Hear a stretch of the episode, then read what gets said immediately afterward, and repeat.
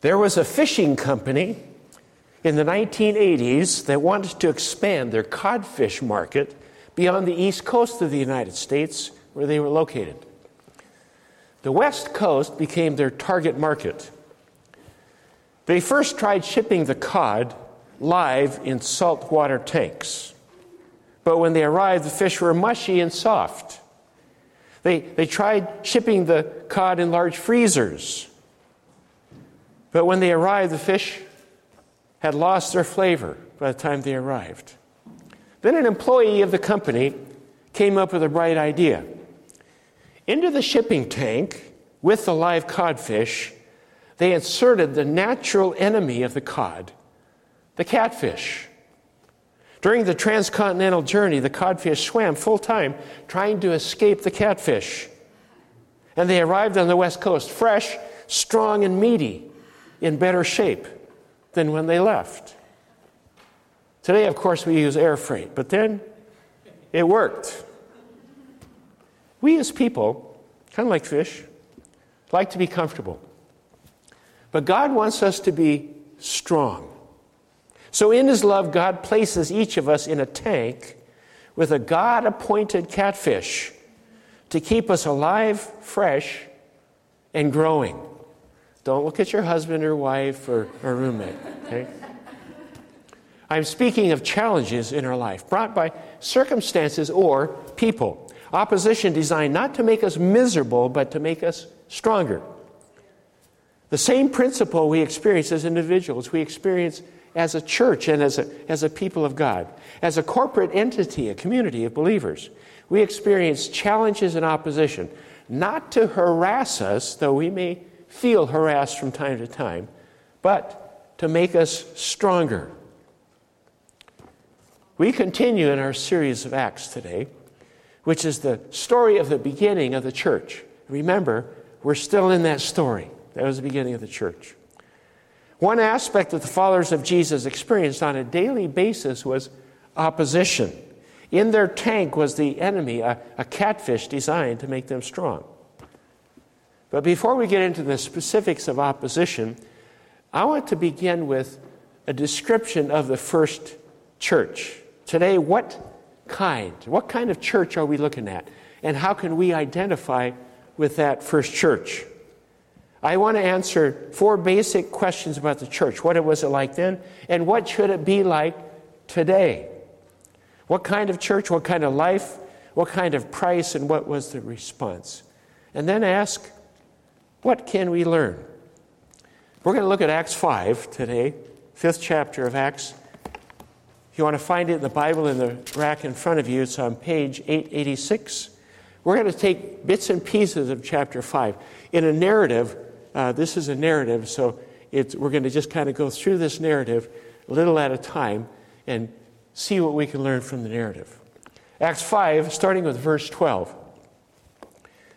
The apostles performed many miraculous signs and wonders among the people, and all the believers used to meet together in Solomon's colonnade. No one else dared to join them, even though they were highly regarded by the people. Nevertheless, more and more men and women believed in the Lord and were added to their number. As a result, people brought the sick into the streets, laid them on the beds and mats, so that at least Peter's shadow might fall on some of them as he passed by. Crowds gathered also from the towns around Jerusalem, bringing their sick and those tormented by evil spirits, and all of them were healed.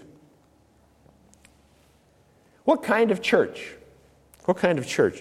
What, what was it that they were experiencing in the book of Acts? And by asking what kind of church do we have here in Acts, we can ask what kind of church are we to be?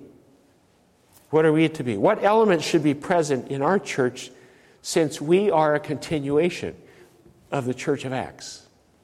We're still in it. First of all, there's a supernatural, supernatural letter Supernatural. It says the apostles performed many miraculous signs and wonders among the, the people. The supernatural was part of the early church. These were things that could not be mathematically quantified or scientifically explained. God was at work, and it was obviously beyond the human control or power. And two questions I want us to keep in our mind when we talk about the supernatural. What is happening in our church? What is happening in our church or in our life that can be explained only by the presence of the Holy Spirit? What, what can be explained only by the presence of God's Holy Spirit? And then what are we attempting that can only be done by the power of the Holy Spirit? What are some things that we should be attempting, it can only be done by the power of the Holy Spirit?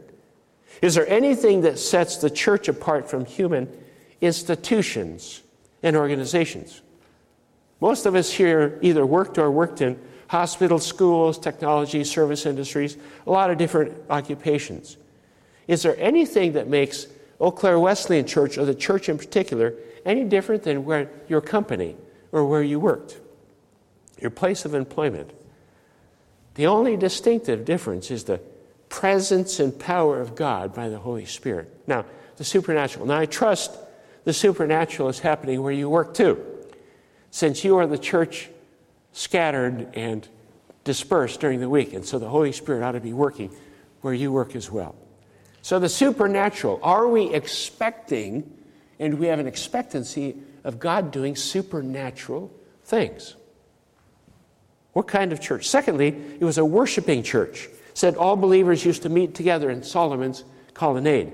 Solomon's colonnade was part of the temple, an outer court that ran along the east side of the temple. And that's where they met for corporate, large group worship. That was character, that was a character quality of what they did worship. What did they do in worship? They practiced the biblical expressions of worship that they found in the Old Testament, which was their scriptures of the day.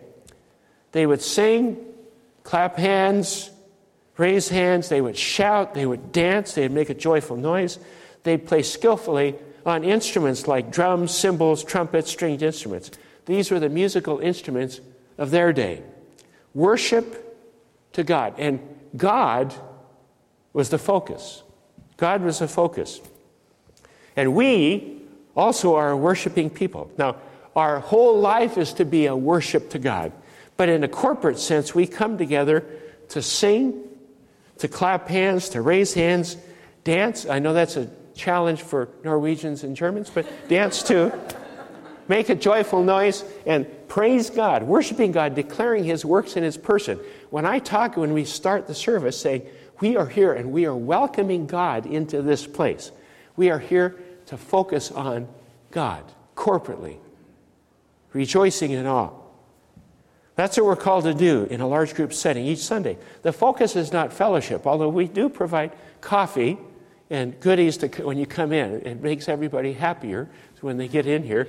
Everybody's contented, coffee, caffeined up, and see we can worship and focus on God. The focus, however, is not fellowship, it's God. So, worship. Thirdly, it's community. Here we get to community. Verse 2, 46 says, They broke bread in their homes and ate together day after day in the temple courts and from house to house. They met in the temple in a large group. That's part of what we do. And it's much easier to be enthusiastic about what we're doing when there's a lot of people. You know, some of you have been to a soccer game or a basketball game and there's, you know, six parents in the stands, you know, well, it's a sixth grade game, so I mean, you know, sometimes that happens. And then you go to a, a, massive Packer game and it's full of crowds of people. It's a lot easier to be excited about what's happening when there's a crowd. And there's something about coming together that helps us eh, catch enthusiasm. Large groups. But they also had community. They met in homes. They had close face to face relationships. And many, many churches have crowds but no community. The purpose of church is not just Sunday morning worship, it's also day to day community. Relationships, finding a place to belong. And community can happen in a connect group, which we have. It can happen in a discipleship class, a youth group, a worship team, a community, wherever that happens. But God has called us to be in community, in relationship. What kind of church? Letter D, it was, it was respected. Verse 13 says, No one else dared to join them, even though they were highly regarded by the people. It's kind of an interesting statement there. Christianity from the very beginning was regarded as a sect of Judaism. That's why the Roman government, by and large, didn't intervene in the church. This allowed the church, especially once the church moved outside of Jerusalem, to grow. And the Romans gave the Jews freedom of religion. So, why were these people so respected? It, says they were respected, they were revered. Why? They were authentic. We, last week we talked about authenticity being one of the most important parts of a church body. Authenticity, real people. They had integrity and they cared for one another. It was obvious that they loved one another. There's no argument for love. There's no argument for love. When people love, our goal, our goal is not to gain respect. Our goal is to love one another, to love our community. And the reason the church gained so much traction in the early years is it demonstrated genuine love and concern, not just for each other, but for people. In fact, we find in the third century, when the plague hit Rome. There was this awful plague that hit Rome, the bubonic plague. And the, it was Christians who cared for the sick and dying completely to their own peril of getting sick and ill and dying themselves. That love and care, in a tangible way, demonstrated Christ's love. And that generated respect. Now, people today may disagree with our beliefs or practices, but let me tell you something they can never take offense at genuine love love. What kind of church? Letter E, growing, growing. Verse 14, more and more men and women believed in the Lord and were added to their number. Constant, consistent growth. People were coming to believe in Jesus Christ. That was the norm, the pattern. And whether a church is 50 or 5,000, it ought to be adding people to the body. And the question is, as we're looking at that, are we growing? How do we grow? That's a question. We grow by biological growth. We have people have babies, transfer growth, returning growth. Over 50% of Christians are unchurched. And this, this grew exceedingly over the COVID time. It, it's amazing how many Christians just kind of dropped out and they said, I'm not going to mess with that. Uh, it caused division and caused conflict, and I'm not going to go. I'm just going to go home, watch it on TV, and do that. And they've just forsaken. Many Many people that are Christians are, are unchurched, they're not connected. God wants them connected. Finally, what kind of church healing? Says they were bringing their sick and those tormented by evil spirits, and all of them were healed. These were physically sick, emotionally sick, psychologically sick, spiritually sick, demonized. When Jesus was on earth, he performed healing and deliverance through his physical presence, his physical body while here on earth. We talked about that. Jesus' presence on earth. And then he left, went to heaven. And now, how is that supposed to happen? He sent his Holy Spirit to dwell in believers. Now, his agency of healing was a group of people, his body, his new body, the church here on earth. We are that agency of healing. The church was a place of healing. People all around us, broken, wounded, tormented by evil and evil spirits. God has called us to be a people of healing and deliverance. We can receive healing and deliverance. What kind of life? What kind of church? A supernatural, worshiping community, respected, growing, and healing. And what kind of life did they have? What kind of life? It's interesting, we, we're going to go into a few more verses here of Acts 5, starting with verse 17. Then the high priests and all the associates who were members of the party of the Sadducees were filled with jealousy. They arrested the apostles and put them in public jail. But during the night, an angel of the Lord opened the doors of the jail and brought them out. Go stand in the temple courts, he said and tell the people the full message of this new life. At daybreak, they entered the temple courts, and they had been, as they had been told, and began teaching the people. This is a great story. When the high priest and his associates arrived, they called together the Sanhedrin, the full assembly of the elders of Israel. They sent to the jail for the apostles. I love this part of the story. But on arriving at the jail, the officers did not find them there. So they went back and reported, We found the jail securely locked and the guards standing at the doors. But when we opened them, we found no one inside.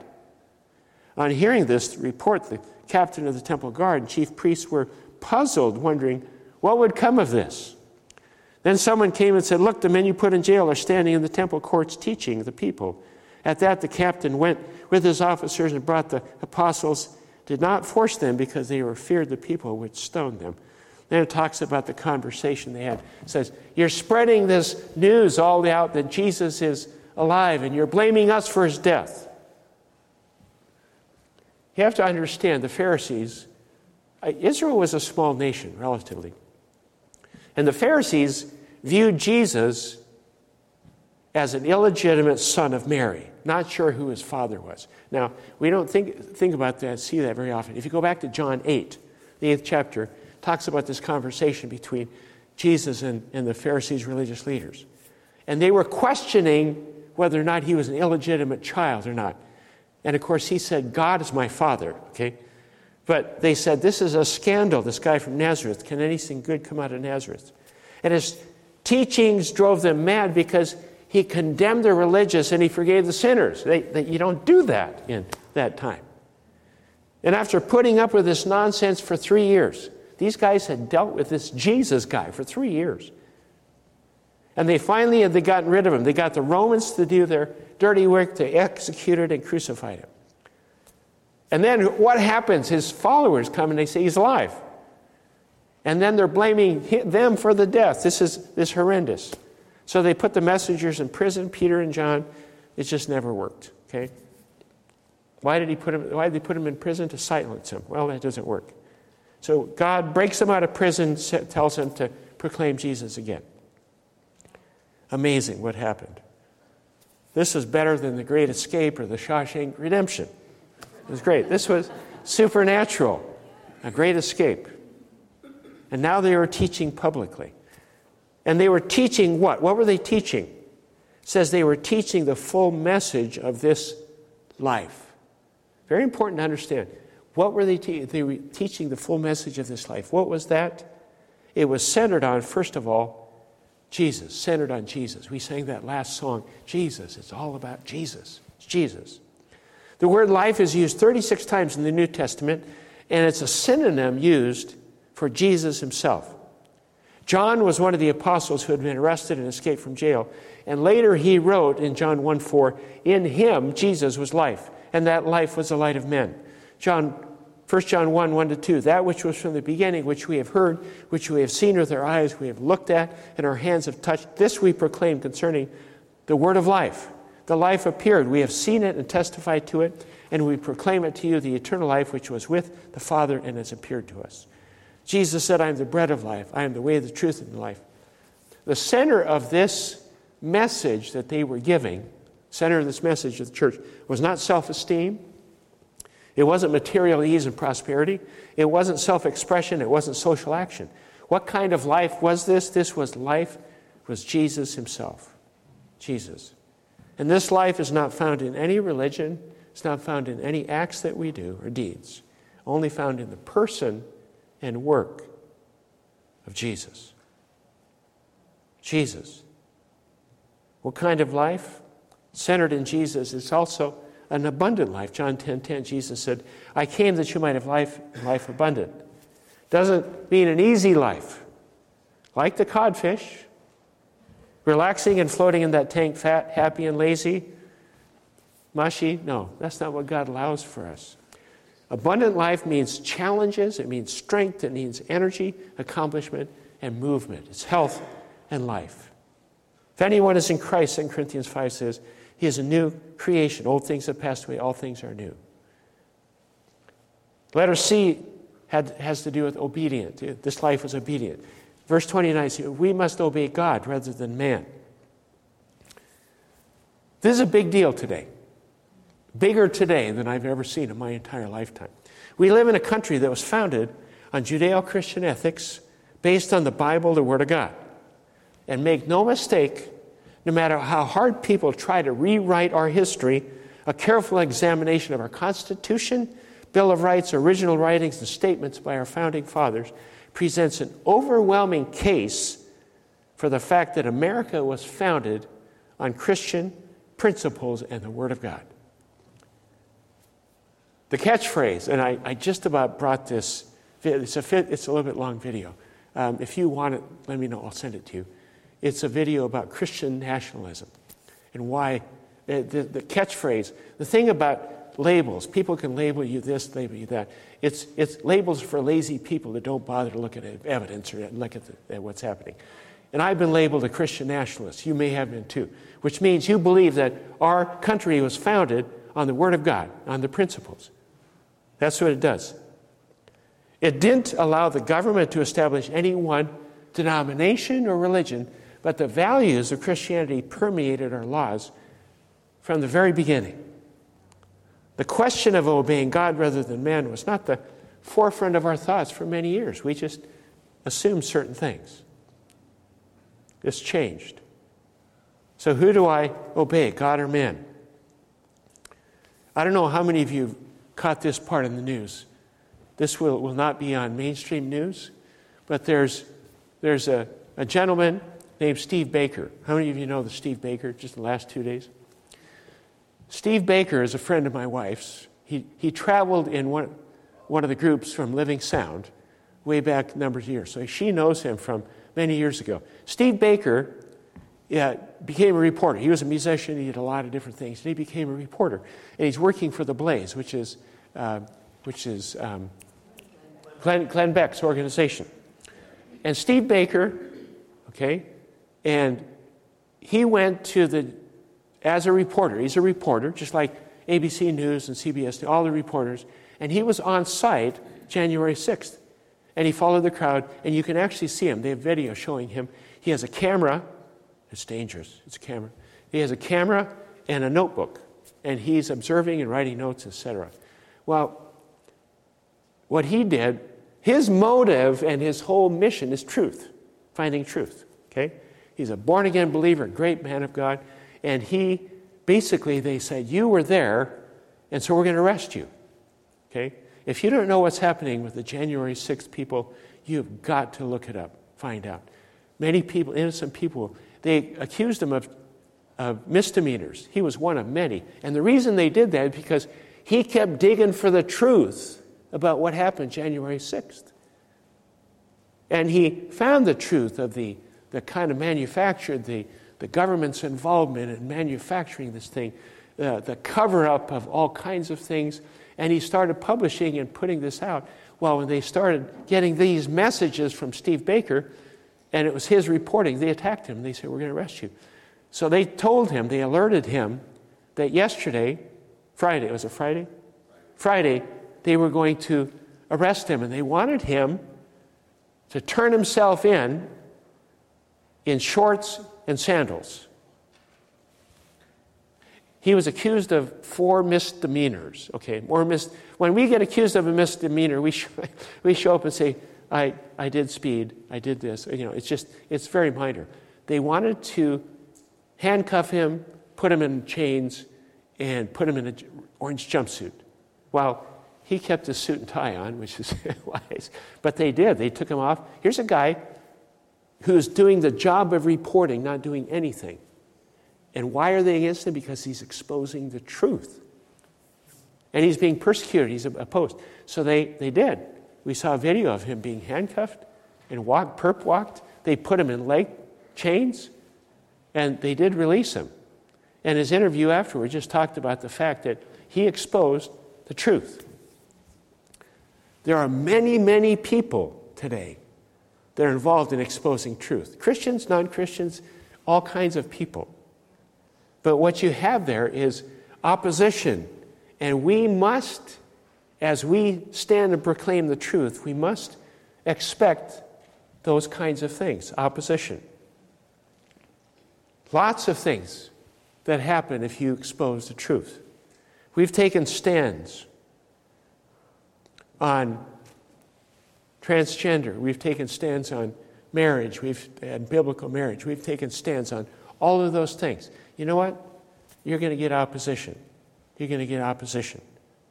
What kind of life do we have? It had a price. What was the price? Verses 33 to 40. Basically, it talks about them being beaten because they went back down. What kind of price? You have opposition. And the price we pay to be a church to make a difference is opposition.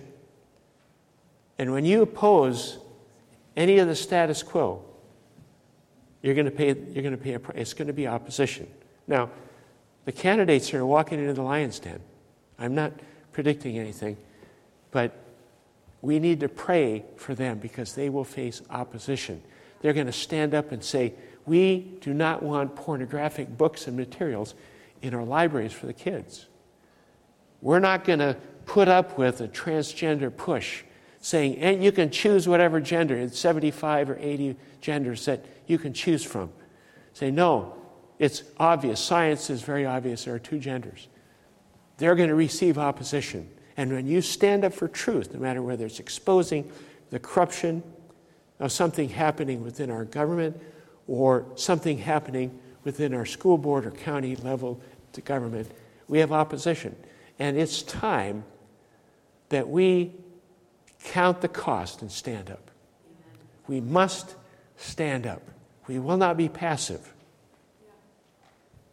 What happens? What is the opposition's strategy? They try to pick off or destroy leadership. Letter A. In Acts 5, the strategy was to neutralize or remove by arresting and imprisoning, intimidation. It's, it's amazing. The same tactics today, taking leadership out. If you can take the leader out, then everybody's going to fold. They tried fear. And Satan will try to defeat us in our minds and rob us of courage or faith. Fear is the opposite of faith. And we need to pray for those that are standing up for righteousness, no matter what their role in our world, and pray for faith instead of fear. There's discouragement. Number two, where's God in all this? Is anything good happening? Are we wasting our time? And then there's criticism. Criticism. You know, every baseball team needs a batter who always bats 400, can play every position, and never makes an error. But no one has ever figured out how to get him to lay down his hot dog and go out into the field. criticism. It is really easy to point fingers at people in criticism. Criticism kills. It kills morale and spirit. And if you read newspaper articles, you read stuff online, or look at any kind of mainstream media, which I discourage you from doing, you will have criticism and attacks, all kinds of things, constantly against people of righteousness who stand up for truth. The fourth strategy is moral failure. And we see moral failure that's at epidemic proportions today. We need to pray for our leaders because they're going to be tempted, they will be seduced. We read reports of intentional attempts to seduce key leaders so that they're rendered helpless and neutralized through blackmail. Dozens and dozens of government people have been neutralized for that. Then there's avoidance. Want to avoid, run from responsibilities. Failure to confront issues. Living, leaders living in fear, discouragement, dealing with criticism. Avoiding making decisions. They don't want to make a decision. Remember, our opponent, Satan, is our opposition. And if he can, he will pick off or destroy leadership. We need to always pray for our leadership, starting at the very top, all the way down to the local level. Secondly, there's the attempt to divide and conquer. Opposition strategy is bring division into the church, disagreements that affect unity. Unity is so important. And I've seen this happen in the Christian community with Christian leaders trying to sow division. It was, it was so obvious during the pandemic and different things. There were so many people are trying to sow division. And I said, you know what? Whatever your opinion, I'm not going to let myself be divided by an opinion. It comes to politics, all those other types of things. Now, some things we have to hold to. We'd rather be divided by error than united by immorality. Unity is precious. There's the persecuting or seducing of the church, letter C. Back then it was persecution. Today it's starting to move more to persecution. There's seduction, but there's persecution. Seduction implies a transfer of loyalty or love of our will, changing thinking, and it's, it's just very, very subtle. Slowly, we can shift our love for God to love for things and shift our stand for right and wrong, for open minded tolerance. The big, the big word, the big concept today is tolerance. There are three sins that our culture will not accept. Three sins murder, rape, and intolerance of others' beliefs or lifestyles. Intolerance is right up there. You know, you can't have an opinion that reads you as intolerant.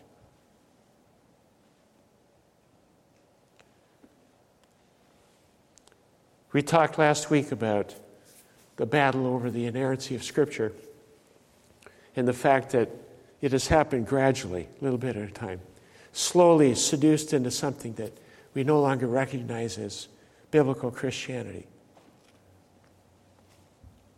And Satan has been called the ultimate gradualist. If you throw a frog into hot boiling water, it'll immediately jump out. But if you put a frog in a cool water and slowly heat it up to boiling temperature, it will stay there until it's cooked to death. Gradualism, that's how the church has been seduced slowly. The watershed issue was the inerrancy of scriptures. We're jumping around a little bit here. Francis Schaeffer, we talked about this last week. Francis Schaeffer said there was no doubt in his mind that those who believed that the Bible had some error and some truth could maintain a warm personal spiritual faith in Jesus during their lifetime. But he asked, what happens when the next generation tries to build on that foundation? And we've seen the result of that, where we've left that seduction first and compromise on inerrancy of Scripture.